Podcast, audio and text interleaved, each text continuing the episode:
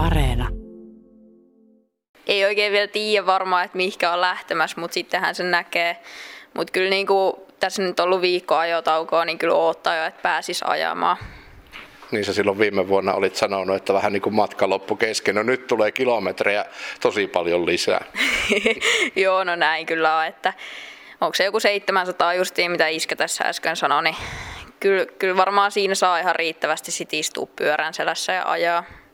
Sä oot 17-vuotias nuori nainen, ei mikään ihan tyypillisin harrastus sun ikäisille ole tämä enduro. Paitsi ehkä täällä jäämisessä, täällähän nyt tuntuu, että tota enduro harrastetaan vähän joka puolella, mutta miten sä oot tämän lajin pari ajautunut? Onko isä nostanut sut pyörän selkään vai miten se on tapahtunut? No kyllä mä sain sitä itse vähän sen kinuta, että, että justiin kuuli, että tai siis tiesi just, että iskä ajaa ja sitten naapurin poikien kanssa puhuttiin, että olisi se nyt siistiä, kun joku tyttökin lähtisi ajamaan. Ja no sitten mä aloin puhumaan iskälle, että, että voitaisiko käydä koittamassa ja menisin varmaan ehkä vuosi, niin sitten sit lähdettiin testaa ja sille tielle ollaan jääty.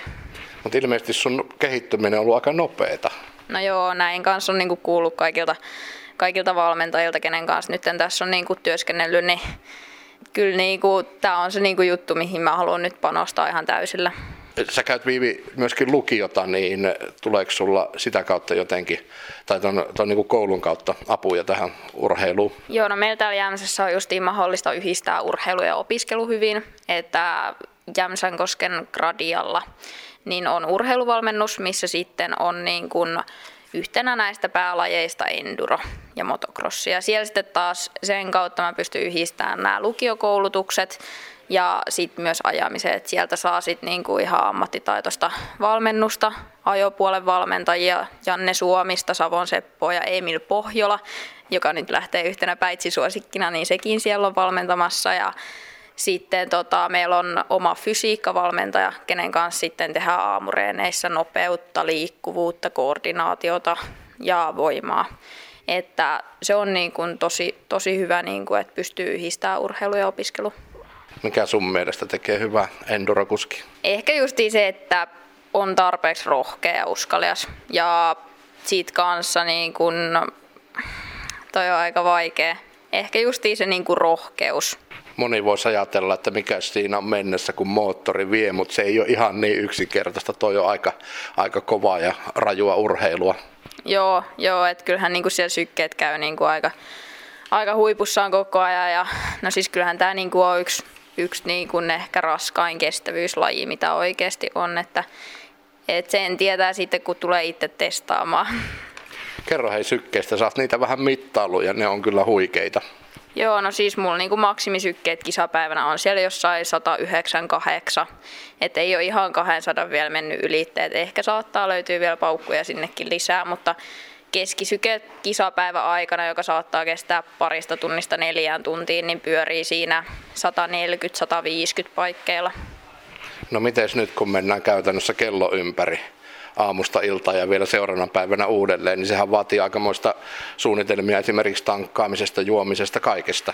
Joo, että kyllä niin kuin, varsinkin tämä kisa edeltävä viikko, niin huolehditaan siitä, että saa tarpeeksi nesteytystä ja justiin tärkeää juoda niin kuin muutakin kuin pelkkää vettä. että saa justiin suolia, mitä niin kuin tarvii ja tällaista. Ja sitten tota, toki niin kuin pitää syyä ihan reippaasti, että että saa justiin varastoitua sitä energiaa kroppaa. Mitä sä luulet, mitä pyörii päässä siinä vaiheessa, kun oot siellä tallukassa lähtöviivalla?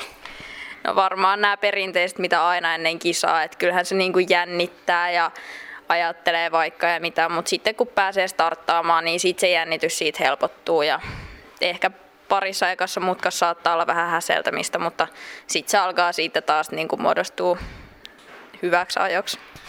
Endurokisa on pitkä, siinä varmaan kerkeä ajatella kaikenlaista vai tyhjennäksää pään, et ajattele mitään. Mitä, mitä sillä liikkuu sillä kypärän sisällä?